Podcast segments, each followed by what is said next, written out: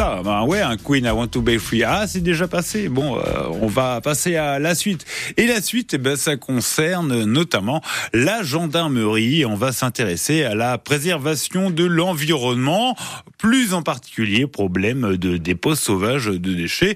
Euh, c'est en compagnie de la gendarme euh, Laure de la gendarmerie du territoire de Belfort. Oui, effectivement, nous constatons souvent en patrouille des déchets abandonnés en bordure de route ou même en pleine nature. Il peut s'agir d'ordures ménagères, tout comme de pneus, de ferraille ou tout autre objet. Voici quelques actions simples que nous, vous- que nous pouvons entreprendre ensemble en ce sens.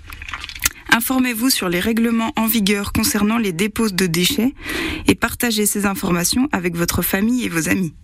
Sensibilisez les autres sur les conséquences néfastes des dépôts sauvages.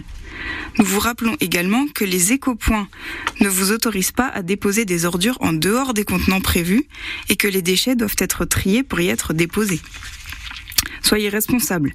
Assurez-vous de jeter vos déchets dans des poubelles appropriées. Lorsque vous êtes en pleine nature, emportez avec vous un sac pour collecter vos déchets et ramenez-les avec vous jusqu'à ce que vous puissiez les éliminer correctement. Et enfin, signalez les infractions si vous êtes témoin de dépôts illégaux. Le fait d'abandonner des déchets en dehors des lieux prévus vous expose à une amende pouvant aller jusqu'à 1500 euros. Protégeons notre environnement et respectons notre nature.